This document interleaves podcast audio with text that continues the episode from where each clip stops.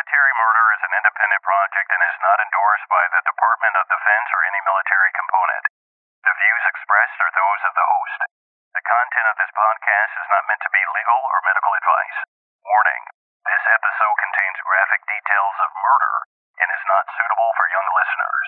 Listener discretion is advised.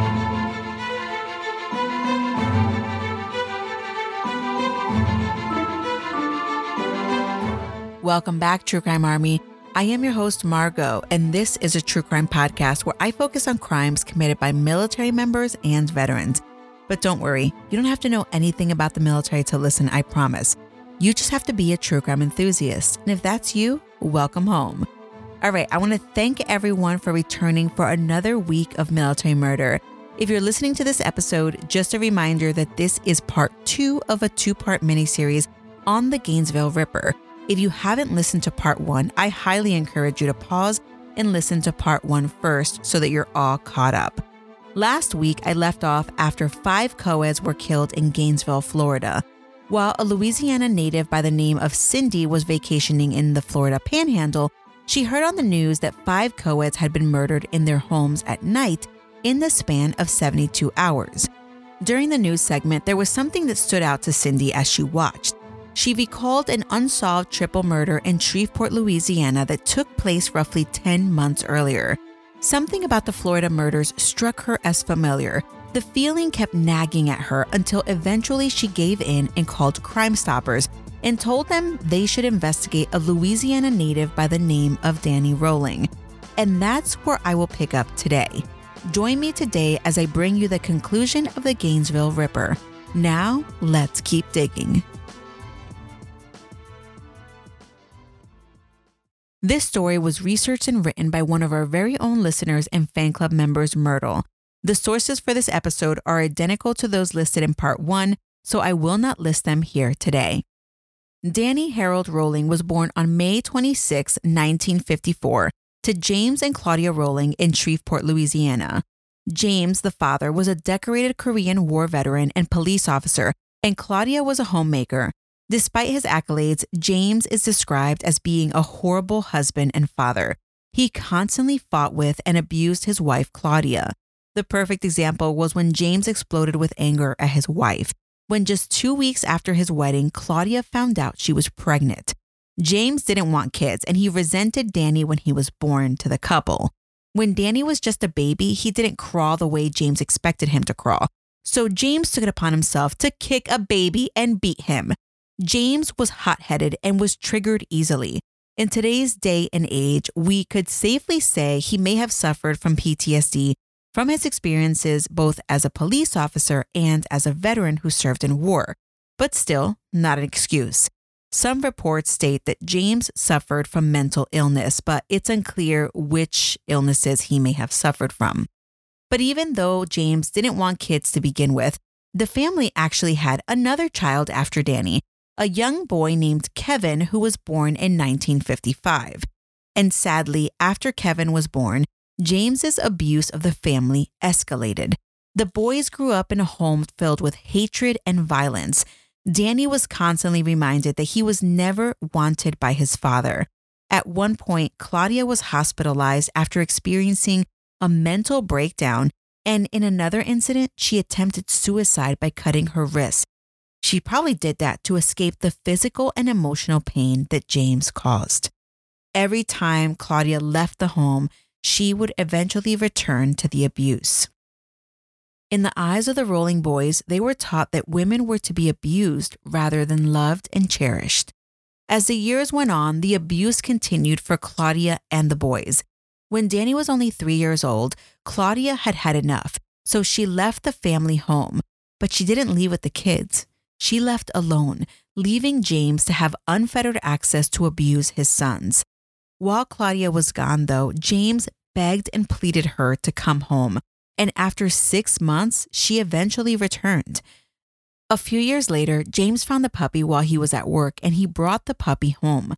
Danny loved the little dog so much, but his father couldn't let that little boy be happy. Even though James was the one that brought the puppy to the house, James beat the dog regularly until eventually the poor thing's body couldn't take it anymore. Danny was holding the puppy in his arms when it died. He was only five years old. Can you imagine the devastation? A few years later, Danny failed the third grade due to being absent too many times. He was always out sick, and to top it off, the school wrote that he had this inferiority complex. Not only that, but he had low impulse control and aggressive tendencies. I wonder why. James was a cruel SOB to his sons, and it was showing in their public displays at school. Danny and his brother weren't allowed to have birthday parties, and they weren't allowed to celebrate holidays. James would often tie the boys up as a form of punishment, and he would sit on their chests, blocking them from breathing. When Danny was just 10 years old, James attempted to teach his sons to drive. Yes, you heard that correctly. Danny was only 10 years old when his dad was trying to teach him how to drive, which, whatever, it is what it is. But anyway, when Danny, a 10 year old, didn't use the clutch correctly, James hit Danny in the face and berated him for not learning how to drive correctly at the ripe age of 10 years old. With all the abuse going on back home, it's not surprising to learn that Danny failed third grade yet again. Claudia tried to leave James again, and this time her very own son begged her not to come back. But she did anyways. She always came back. The beatings continued as Danny grew older, but with time, the beatings came with a heavy dose of humiliation too. On one occasion, Danny didn't get a haircut for school, so James beat him with his belt buckle and shaved his head. The kids at school teased Danny and called him names like Bigfoot and Sasquatch. When James caught Danny drinking, he dragged him home by his neck and used his police connections to have Danny thrown in jail for two weeks. Danny was only 12 years old at the time. After this, Danny started running away from home and he started staying in the woods to escape the reality of his home life, which absolutely sucked.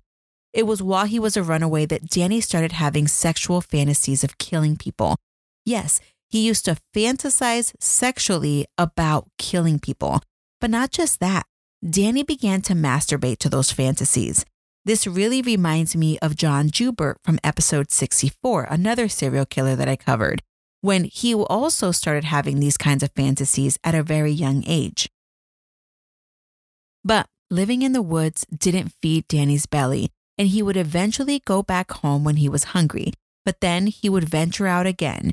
Danny would eventually venture into other things, though, things that would get him in trouble.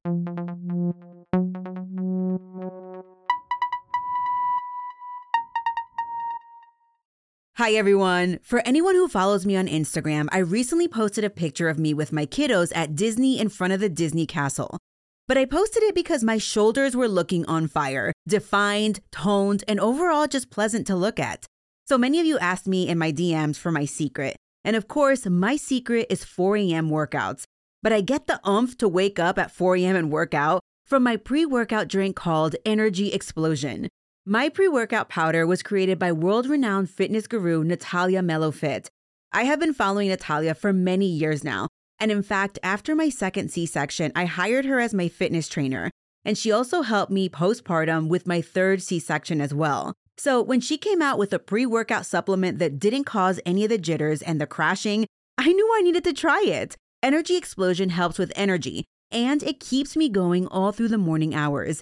Because I take it first thing in the morning, which is when I choose to work out, I no longer require that morning cup of joe. This pre workout has nootropic ingredients which significantly help me personally with mental clarity and focus. Which, listen, when you're juggling what feels like hundreds of tasks a day, it truly does help. And guess what? My listeners are getting 15% off your order. What? Yes, please. If you're ready to get the pump without the jitters, visit mbodysup.com and enter my code Mama Margot at checkout for 15% off your order. That's M as in Mike, body, sup as in Sierra, uniform papa papa dot com. Add Energy Explosion to your cart and use my code Mama Margot, that's M A M A M A R G O T, for 15% off. Enjoy, and when you use it, please DM me so we can talk about your workouts. As time went by, Danny's fantasies weren't enough to get him off. So when he'd sneak out of the house, he became a peeping Tom. But when he was just 14 years old, he was busted by a neighbor when Danny was watching a young girl through her bedroom window as she changed into her cheerleading uniform. Yeah, Danny got a beating after his dad found out about that one. But you know what? Despite everything, Danny had some decent memories of his youth. When he was 15 years old, Danny received a guitar for Christmas. It was a brief, happy moment in a mostly miserable life. Danny loved art and music. The arts provided a much needed escape for him. The short periods of happiness, however, were overshadowed by moments of anger and violence. As reported in the Orlando Sentinel, a friend said that one time Danny got angry and threw a band instrument in school, damaging it. When he got home, his father handcuffed him, called the police station again, and had a patrol take Danny to a juvenile detention center for the next two weeks. It was the second time in his life that his father, the abusive a hole, had him locked up. Now, Danny's friends went on to say that Danny would eventually cry to them about those times in his life. After this ordeal, Danny thought that his whole life was ruined. After this, he would continue to run away and camp in the woods to escape the abuse of his father. As reported in the Orlando Sentinel, the neighborhood kids called Danny Rambo because he liked to dress in camouflage and he would shadow box as he jogged down the street. By 1971, Danny was in the 10th grade and he decided to drop out of high school. But you know what? He had enough credits to actually receive a high school equivalent diploma. And as soon as Danny turned 17 years old, he trotted down to the local Navy recruiter's office and he was told that because he wasn't 18, he needed his parents' permission to enlist. So, Danny threatened his father by telling him that he was going to run away for good if his dad didn't sign the enlistment paperwork. So his dad was like, okay, whatever. And he signed. But, and this is a big but here, Danny actually failed one of the naval enlistment tests. So Danny was back at square one. What would he do now? Well, what most people often do when they can't get into one military branch is they decide on another military branch, and that's exactly what Danny did. This time he tried the Air Force, and guess what? It worked. Soon, Danny was on his way to the United States Air Force. Danny went to boot camp, and after technical training to become a security police officer at Lackland, he was stationed at Homestead Air Force Base in Florida. It was there that Danny was introduced to drugs. He started taking LSD and smoking pot. Now, he took a lot of LSD. In 1972, when he was only 18, he was locked up after dropping acid over a hundred times during the year. Now, I don't know what it's like to drop acid, but a hundred times in a year seems like a lot. I mean, maybe that would be pretty detrimental to your body, but what about your brain? Apparently, Danny was on an LSD trip when he lost his virginity, and he would later say that he regretted it the next morning. Danny was going really far down the drug rabbit hole, so much so that eventually he was caught with drugs on his person, and the Air Force locked him up for possession and for disobeying an order. He was busted down one stripe and despite all of the illegal activity, he still received an honorable discharge for his two year stint in the Air Force. And at this point, Danny was quite literally back at square one. And with no more Air Force, where would he go? Danny didn't have anywhere to go after he was discharged from the Air Force other than back to Shreveport, Louisiana, where he moved in with his grandfather. Now, Danny started attending church and he met a young woman named O'Mather Ann Halko. Danny felt like God himself gave her to him.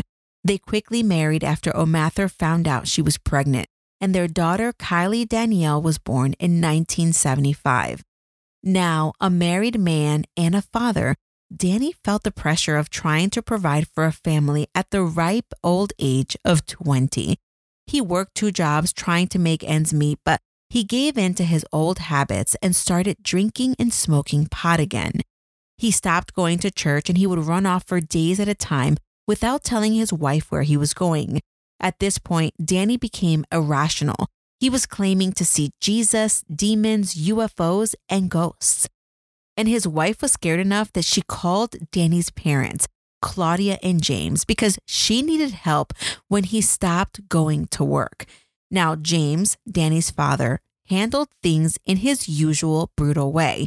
He came to the house and held a knife to Danny's throat, threatening him, telling Danny that he better take care of his family or he, James himself, would take care of Danny, i.e., he either meant that he was going to beat his ass or that he was going to kill him. But his father's threats meant nothing to him anymore. Eventually, Danny was caught peeping into windows again and was brought back home to his wife by a police officer. Now, his wife was so distraught over everything that had been happening that it wasn't surprising when she turned to an old flame for some kind of normalcy. When Danny caught his wife having an affair with her ex boyfriend, he beat the boyfriend up and confronted his wife with a gun, holding it to her head. O'Mather, his wife, had finally had enough, and she told him she was leaving. Danny turned the gun to his own head, threatening to kill himself if she didn't stay. But O'Mather was done. She couldn't do it anymore, and she filed for separation. Danny was completely devastated when the divorce was finalized just six months later. O'Mather was gone, and his daughter was gone, and he would never see his daughter again.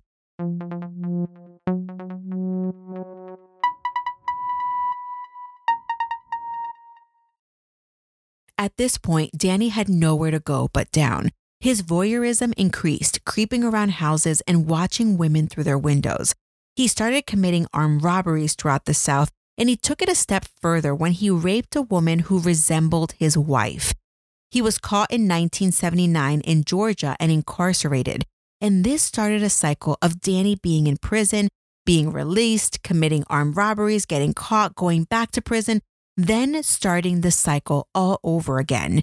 Throughout the 1980s, Danny spent time in prisons in Georgia, Alabama, and Mississippi for different robberies. But Danny sucked at just about everything, including being incarcerated. Yep, Danny was less than the ideal prisoner, as you can imagine. And on one occasion, he escaped from a work crew when serving time in Georgia and he tried to scale the wall at a prison in Alabama. After he was released in 1985, he went to California to spend some time with an aunt, uncle, and cousin there. Eventually, after his stint in California, he spent about six or seven months hitchhiking all over the country. He ended up in Florida with different relatives, but then went back to California. Danny decided he wanted to go back to Shreveport and he hitched a ride to Colorado, where he stayed for a couple of weeks before going to South Dakota for another two weeks. Eventually, he made his way to Georgia for some time, where he went back to his old routines of robbing grocery stores. But this time, he stole a car too. Now, he hadn't made it back to Shreveport yet when police caught him in Georgia and they put him back in jail for another four years. At some point, Danny jumped into the Snake River in Jackson, Mississippi, in an attempt to escape, but was caught yet again and brought back to prison. He was eventually paroled in 1988, but Mississippi would only allow him to go on parole if he would go back to Shreveport. Dude had been such a pain in their backside for way too long at this point. They wanted nothing to do with him. They wanted him out of their state.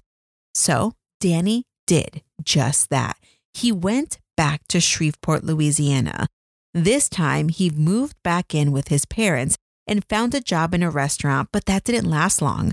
On November 4th, 1989, Danny was fired from that restaurant job for missing too many days of work. Wait, what? November 4th of 1989? Coincidence? I think not. Remember the Grissoms from part one of this story?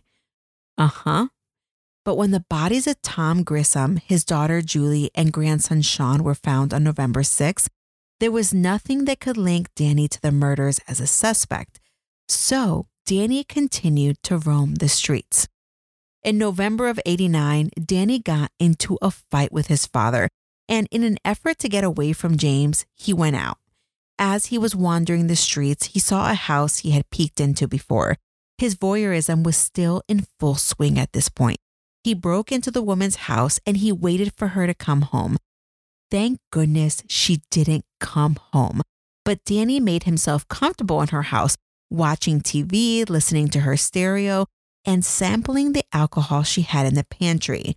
When the woman failed to return to her own home, Danny got tired of waiting. He stole about $30 in cash, a bottle of Chivas Regal, and a 38 caliber revolver whoever that homeowner was, that was her lucky day because she never had to meet him. Danny continued to live with his parents, but a few months later, on May 18th, 1990, the poop would hit the fan. Danny and James got into another huge fight, and this was the last straw for Danny. Danny wasn't going to take the bullying from his father any longer. So his father chased him out of the house with a gun. Danny grabbed his own gun, went back to the house, and shot his father twice. Wait, what? Yes, you heard me correctly. After years of abuse, Danny Rolling shot his father, James, right between the eyes. Once in the face, like I said, right between the eyes, and once in the stomach. But despite suffering life threatening injuries, James survived. He's like a freaking cockroach.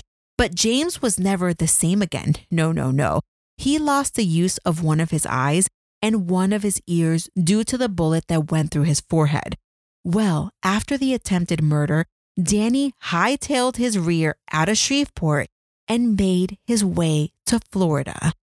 While on the run, Danny broke into a house where he found papers for a deceased man by the name of Michael Kennedy Jr. Danny took those papers along with two more handguns. Now, Danny, on the run with no money and nowhere to go, well, Danny turned to his old ways robbery. Danny knew that grocery stores were easy money and he went right back to hitting them for quick cash. I guess he was trying to be a gentleman when he committed his robberies because when he robbed the Westwood United Superstore, he thanked them on his way out and asked them to pray for him. Ha, this guy is crazy. During this robbery, he got away with $1,661. But apparently, it wasn't enough because he went back to that same grocery store a few weeks later and hit them again. The second time, he got just over $2,000. Now, with inflation, that means that Danny got close to $7,500 in today's dollars from that one grocery store. By July of 1990, Danny jumped on a bus bound for Sarasota, Florida. There, Danny checked into a hotel under the name Michael Kennedy Jr. Does that name ring a bell? Well, that's a deceased man whose paperwork Danny had stolen while in Shreveport. It appears that Danny was attempting to steal this man's identity to obscure his own identity while he was on the run because remember, they were looking for him after he shot his father twice. Now, in August, Danny broke into another house. There, he stole a car and drove to Tampa. Once he got there, he broke into several houses and held up a convenience store. Eventually, in August, Danny made his way to Gainesville, Florida, where he set up camp in the woods near the Williamsburg apartments. And well, we all know what happened in Gainesville. Well, on August 27th, which was the day after the Gainesville Rippers' third victim, Christa Hoyt, was killed, Danny robbed a First Union bank. Luckily, a super awesome teller was able to slip an exploding dye pack into the bag along with the cash. Now, as you may recall, a patrol officer spotted a suspicious man, later learned to be Danny Rolling, going into the woods and went in after him in pursuit. When the officer got into the woods, he found Danny's campsite. In the campsite, he found the bag with the money in it, thoroughly soaked with bright red dye. There was also a screwdriver, a gun, and a tape recorder with a tape in it, but Danny was nowhere to be found.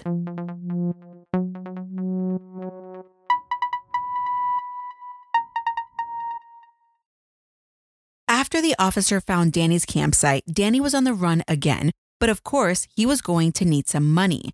The bills he had stolen from the bank were ruined by the exploding dye pack.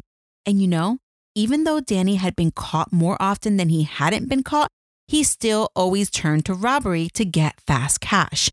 On September 7th, 1990, Danny walked into an Ocala Winn Dixie, 40 miles south of Gainesville, and he demanded they give him all the money.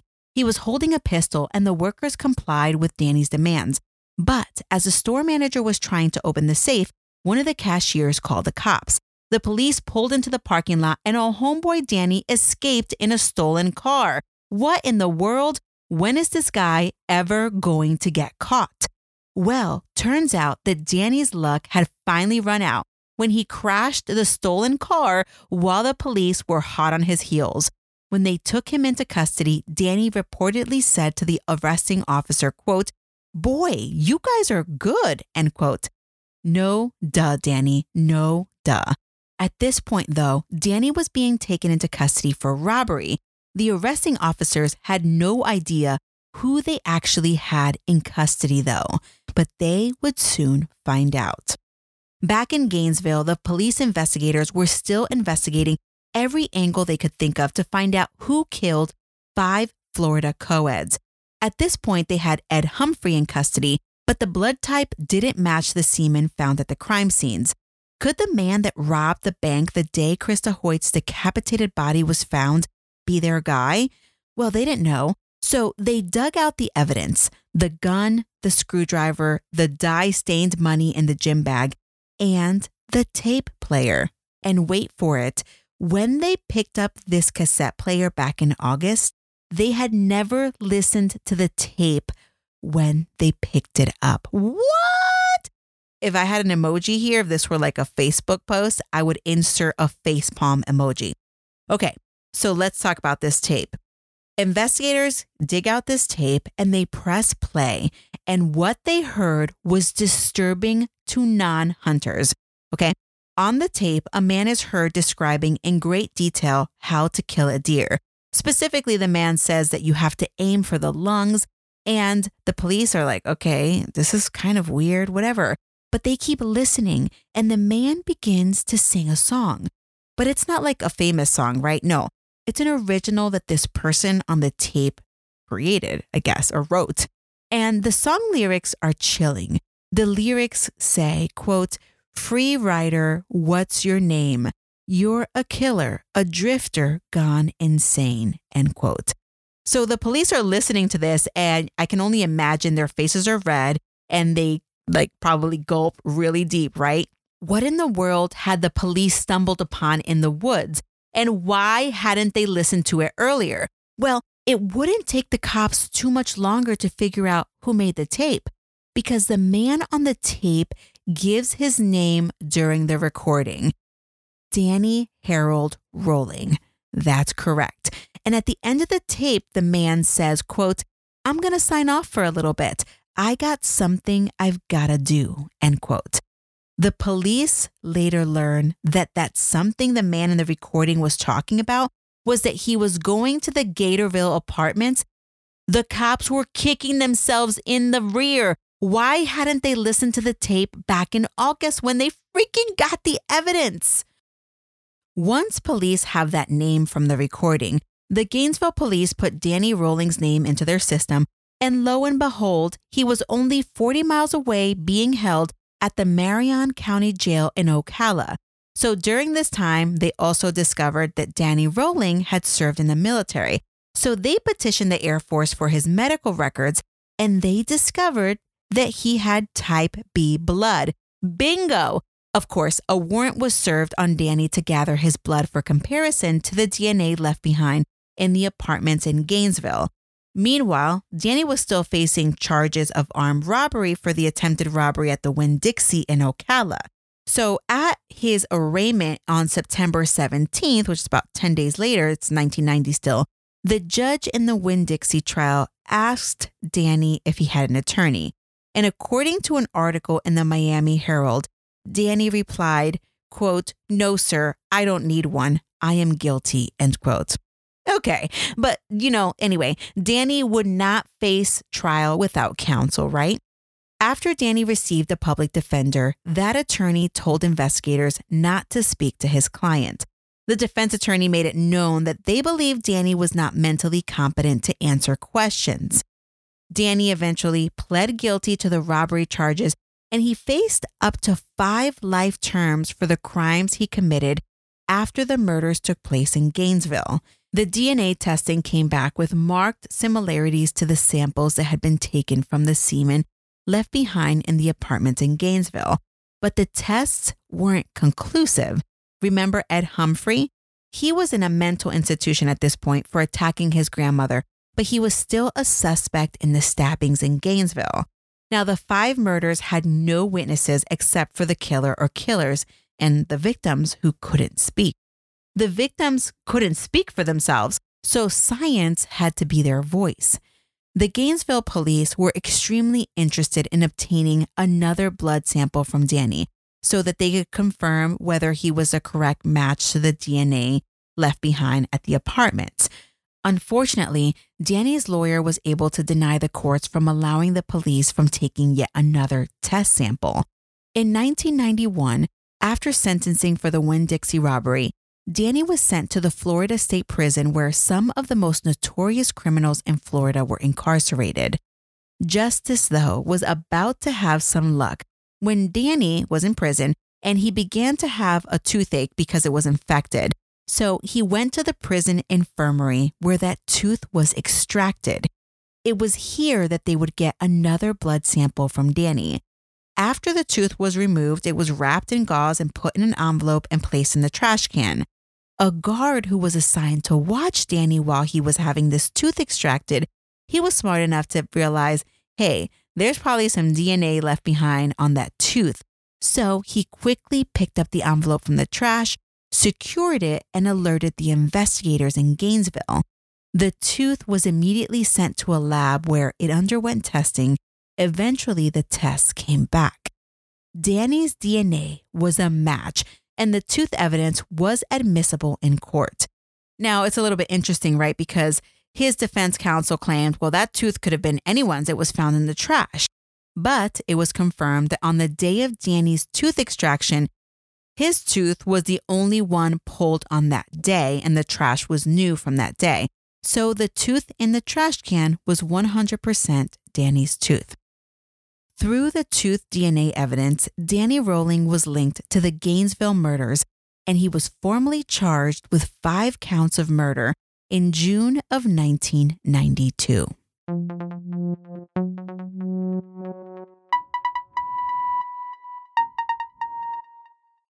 Recently, I covered two unsolved cases, which I am sure caused you to pause and analyze your inner detective. Well, if you want to hone in on that inner detective, then you need to check out June's Journey. June's Journey is a mobile game that you can play anywhere while connected to Wi Fi. June's Journey takes you through the main character, June's, adventure to uncover family secrets. Her first task is to uncover the mystery of her sister's death. You will be using your keen eye to spot hidden clues in the immersive scenes that take you across the globe. The scene is set in the 1920s, so it's like going back in time. June's Journey is a hidden object mystery game, and I love playing while waiting for my kids at the bus stop. It allows me to clear my mind from the tasks of the day and to refocus on my mommy duties. What I love about June's journey is that not only are you searching for objects, but you can join other players online in a detective club.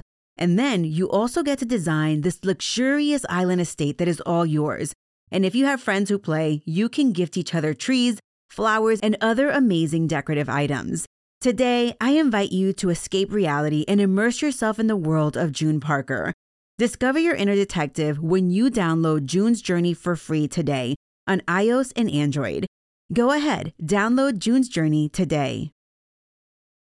Danny made a few friends while he was in prison, and, and if you can believe it, he even found love. in 1992, he began to correspond through letters with a woman named Sandra London, who was a true crime writer. She and Danny would co author a biography together of Danny's life called Making of a Serial Killer. In a stretch of utter weirdness, in February of 1993, the couple announced their engagement. Weird, huh? But wait, it gets weirder. One of Danny's friends in Florida State Prison was a man named Bobby Lewis. Bobby Lewis was a convicted murderer who had killed a drug dealer in the 1970s and had the claim to fame of being the only inmate on Florida's death row to ever escape. Thankfully, this Bobby Lewis guy was caught and locked back up, right? But clearly, Bobby Lewis was never a suspect for the Gainesville co ed murders because he was tucked away behind bars when the murders took place. But Bobby Lewis and old homeboy Danny Rolling would strike up quite a strange friendship after they met in prison. In 1993, Danny requested through prison officials to speak with investigators that were still on the case trying to solve the Gainesville murders. But he had a stipulation. His stipulation was that Bobby Lewis was going to do all the talking. Weird, right? Of course, Bobby wanted something out of it, but investigators denied him any favors. They were like, nobody, you're going to stay on death row. So investigators and prison authorities, they established a format in that Bobby Lewis would be Danny's quote mouthpiece. Danny had already invoked his right to counsel, so investigators had to confirm that he was willing to waive the right in order to speak with them without his attorney present. Danny and Bobby Lewis agreed to all of the stipulations that were made. Now, this interview took place in the Florida State Prison on January 31st, 1993, with Bobby Lewis and Danny Rolling on one side of the table and investigators on the other side. Now, Danny would lean over and whisper things to Bobby Lewis, who would then tell investigators what Danny had just said. Now, Danny couldn't hold himself back, though. He would blurt out more details and confirmed every single thing that Bobby Lewis told investigators that Danny had told him. Now, during this interview slash confession, Danny disclosed through Bobby Lewis how the students were chosen, his weapon of choice, how the victims were killed, and he even disclosed things that were inside the apartments of the victims, things only the true killer would know. And here's how it all happened, according to Danny Harold Rolling. On August 24th, armed with a 12 inch Ka-Bar Marine Corps knife and an automatic pistol, Danny broke in through the rear door of Sonia Larson and Christina Powell's apartment. He saw Christina asleep on the couch, so he stood over her body and watched her sleeping, but he didn't wake her up. He slithered up the stairs to where Sonia was sleeping, but then he waited. He was actually trying to decide which girl he wanted to have sex with. His decision was made, but one of them had to die first, so he didn't have to manage two people at the same time. He attacked Sonia first, stabbing her in the chest. Then he placed two pieces of duct tape over her mouth to keep her screams muffled. He didn't want to wake up Christina. He continued to stab her, but Sonia fought like hell. She had defensive wounds in both of her arms and a large slash across one of her legs. It was determined that she was only conscious for less than a minute and quickly died from the wounds caused by Danny and the Ka-Bar knife. After Sonia was dead, Danny crept back down the stairs to where Christina was sleeping. He put two pieces of duct tape over her mouth, then taped her hands behind her back. By this point, Christina was awake and probably scared for her life. Danny then cut off her clothes and underwear with the Ka-Bar knife and sodomized her while threatening her life with a knife. When he was done raping her, he made her turn over, lie face down on the floor next to the couch. He then stabbed her five times in the back, immediately causing her death. Danny then posed her body and then he went back upstairs where he made the decision to rape Sonia's body before cutting off her nipples and putting one in his pocket to take as a trophy. As if this wasn't enough, he posed her body by laying it out of the bed with her feet flat on the floor, her legs spread, and her hair fanned out behind her. Less than 48 hours later, he struck again when he broke into Christa Hoyt's apartment by prying open a sliding glass door with a screwdriver. A few days prior, he had peeked in her bedroom and watched her as she toweled off and got dressed after taking a shower. Now he was inside her apartment, but she wasn't there. So Danny waited all night long. This kind of reminds me of the Canadian Colonel Russell Williams, who I covered in episode two. He's the type of guy who would do something similar. Eventually, all of Danny's waiting paid off when Christa returned home around 11 a.m. and Danny quickly struck. He grabbed her from behind and placed her in a chokehold. Christa fought with him, attempting to free herself, but it was of no use.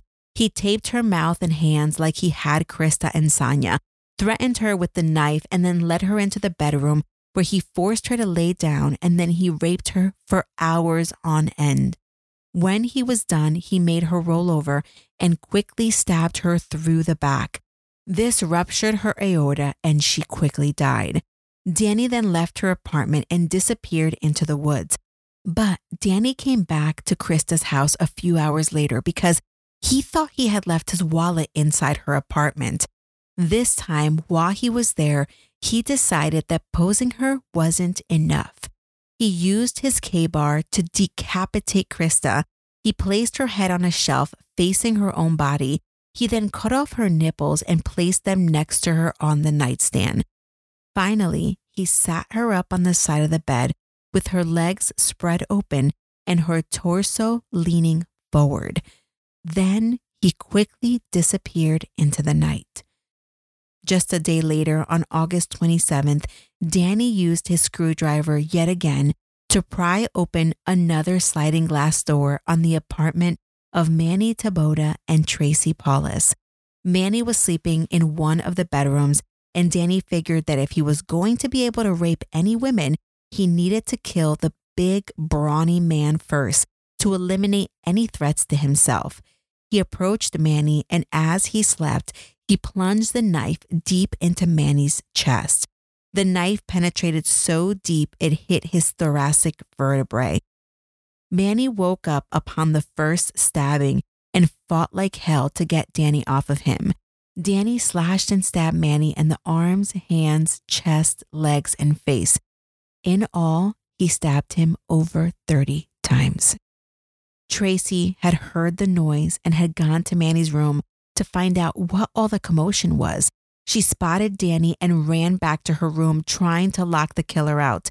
Danny at some point thought she had a weapon in her hands, but it was actually a curling iron. Covered in Manny's blood, Danny followed Tracy down the hall.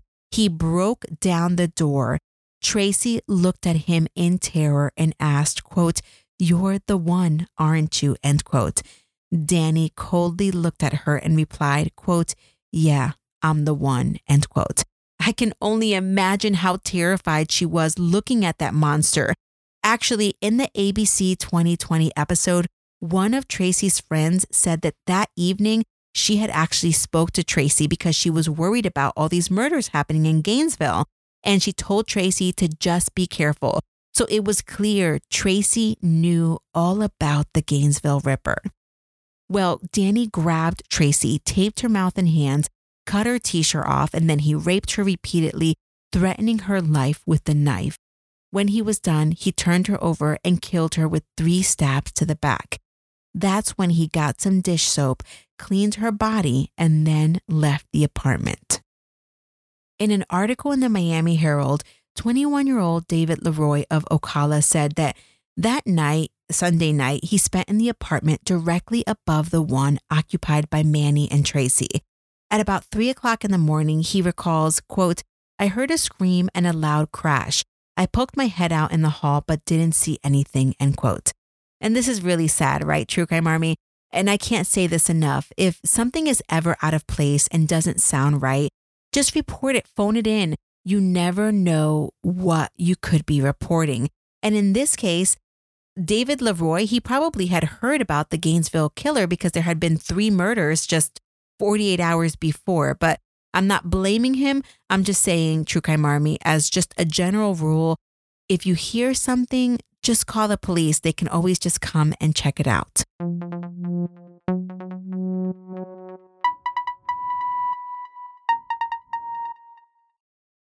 According to a court opinion, Danny was indicted on November 15, 1991, for the murders of Christina Powell, Sonia Larson, Christa Hoyt, Manny Taboada, and Tracy Paules. He was charged with five counts of first degree murder, three counts of sexual battery, and three counts of armed robbery of a dwelling with a battery.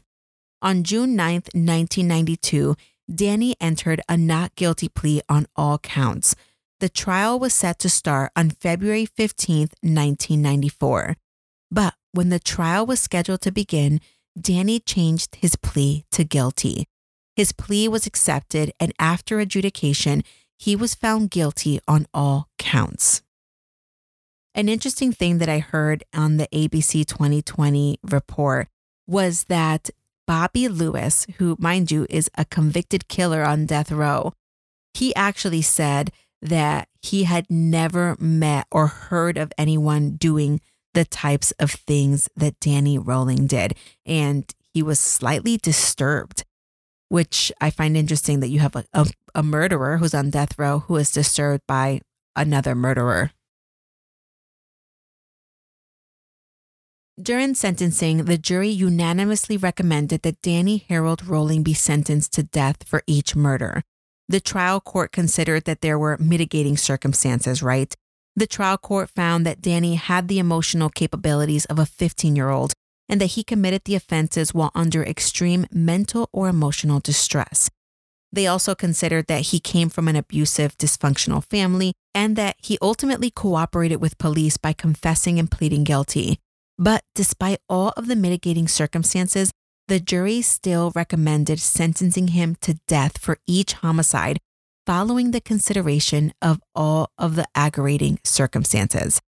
The aggravating circumstances in this case are as follows Danny had previously been convicted of a violent felony. Each murder was cold, calculated, and premeditated. They were also heinous, atrocious, or cruel and each murder was committed during the commission of a burglary or sexual battery. When the sentence was announced, Manny's brother Mario jumped to his feet and yelled, quote, You're going down in five, end quote. As he held his hand up displaying five fingers, a deputy took Mario by his arm and started to lead him out of the courtroom. But Mario continued, quote, Do you understand that in less than five years, we have the last say. We will prevail. Our children's names will be remembered over him, end quote. In an interview with 2020, Mario said that he was compelled to say something because he had heard that serial killers like to be in control. He wanted to make sure that Danny didn't get the last word. On appeal, Danny's team of lawyers attempted to have the conviction overturned because they were denied a motion for a change of venue in the original trial. Now, the defense felt that the jury couldn't be impartial because all of the press surrounding the Gainesville Ripper, except Danny and his defense made a choice to not file the change of venue request until the sixth day of the jury selection. But Florida law requires that a change of venue be filed at least 10 days before trial begins. Now, in the court opinion, Danny's lawyer was quoted as saying, quote, I have to swallow my pride and admit that I was incorrect in my original opinion that this case could be fairly tried here, end quote. But nonetheless, the appeal was denied. Danny's fiance, Sandra London, remember that true crime writer I talked about earlier? Well, she attended all of his trials. During one of the court hearings, Danny was given an opportunity to address the court. But instead of saying something to the judge who said he could say whatever he wanted, Danny turned to Sandra and started singing. What in the world? And well, I found that recording on YouTube and I wanted to play it for you today. Here it is. Rules say I have to give Mr. Rawling an opportunity to have a say. You have anything you want to say, Mr. Rawling? Well, sir. If it please the court, um, could I address the court? Sure, say whatever you want to say. Thank you. And um, I recall the day I first saw you. I reached out to say I love you, but it was hard to say. I couldn't touch you. So Tell me, baby, what were my words? All my tears run together. Excuse me, Mr. Rawlings. Down the Mr. path Rawlings. you choose Mr. Rawlings. to follow. Mr. Rawlings. Tell me, baby, what were my words? All my tears run together. What were my words? All my tears run together, baby, just like rain. Okay, you get one song and that's it, Mr. Rawlings. We're not here so that you can address your friend. We're here for sentencing. Yes, that recording I found on YouTube was posted by Sandra London herself, or at least someone whose YouTube channel is named Sandra London. You can actually watch this. But during this serenade, I guess you can say, Danny, no kidding, he closes his eyes and he belts out this ballad that apparently he wrote for her, right? As you as you already heard, the judge is trying to get him to stop. And you didn't see this, but before he even gets up, you can tell his attorney knows he's probably going to do this because his attorney kind of like holds his hand and kind of does this shaking his head thing where he's trying to get him to not stand up. And Danny's like, no, I'm going to stand up. And he stands up and he belts out this ballad. So it's just really crazy to me that he actually got to finish that song. If I was a judge, I would have taken him or dragged him out of the courtroom because I thought that was so disrespectful. But the whole time that he's singing this song, Sandra London looks like this giddy 13 year old whose crush just notices her. I mean, she just always has like this stupid looking grin on her face. The judge eventually says, All right, well, listen, we're not here for you to sing a song to your friend. We're here for sentencing. And eventually, Danny sits back down. It's just, if you get an opportunity to go watch this video, go watch it because it's insane.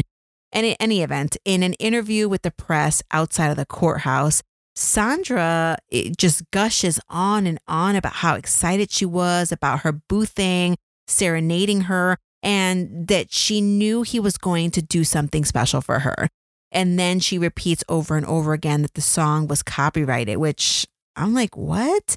She's a real prize, right? But the weird thing is that she's not the only true crime writer or true crime enthusiast who goes on to be engaged to a freaking serial killer. Well, following Danny's failed appeals, he was finally put to death on October 25th, 2006, by lethal injection. He was allowed an in person meeting with his brother and a pastor prior to the execution. And during the meeting, he handed the pastor a note. On the note was a full confession of the killings of Tom Grissom, his daughter Julie, and Tom's grandson Sean from November 4th of 1989. Tom's son, Scott Grissom, said to 2020 that the investigators told him that they were 100% sure that Danny was responsible for his family's murders. But since he had already been sentenced to die in Florida, they decided not to pursue additional charges. Well, on the day of the lethal injection, as Danny was strapped down on the gurney and the needle was placed in his vein, he didn't offer any apologies to the 47 family members in attendance. He closed his eyes and, in typical Danny Rolling style, he started to sing a song. In this case, it was a hymn, and it said, quote, None greater than thee, O Lord, none greater than thee, end quote.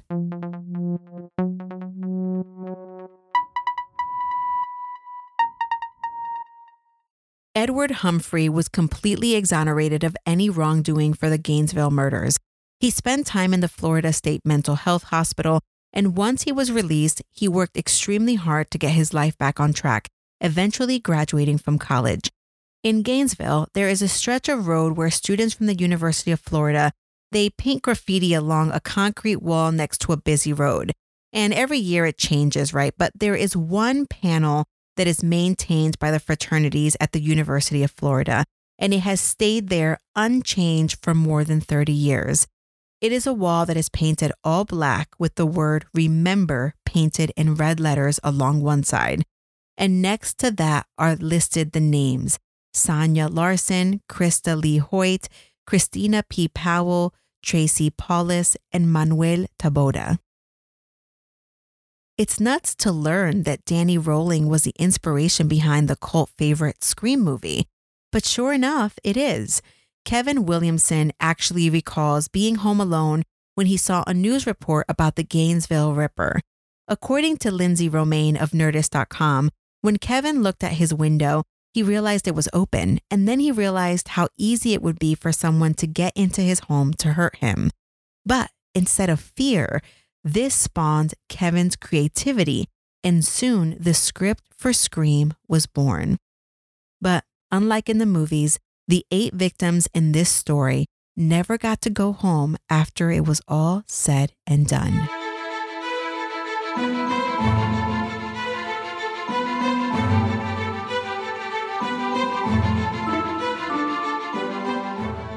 What do y'all think? I had never heard of the Gainesville Ripper before one of my listeners, actually, Myrtle, recommended it to me.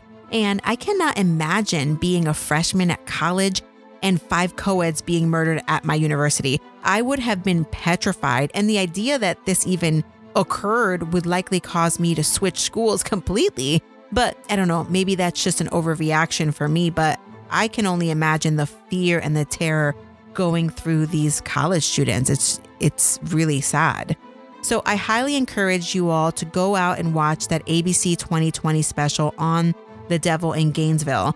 Even though the episode ran over 30 years after the murders, you can still see and hear the pain in the victims' families' voices and in their eyes. It is a truly tragic story, and I am glad that at least some justice was done and that that Danny Rolling guy is no longer breathing the same air as us. All right, y'all, I'll be back next week with a brand new episode.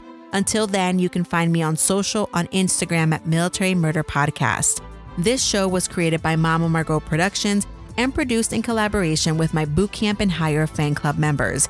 Our executive producers are Ryan R., Alicia H., Falcon 13, Nicole G., and Tina S., owner of Stitch 6 to 6 Embroidery. The music was created by Tyops. Until next time, remember, you never really know what someone is capable of, so remain vigilant always. You have a fabulous week, and I'll keep digging to bring you another military murder story next week.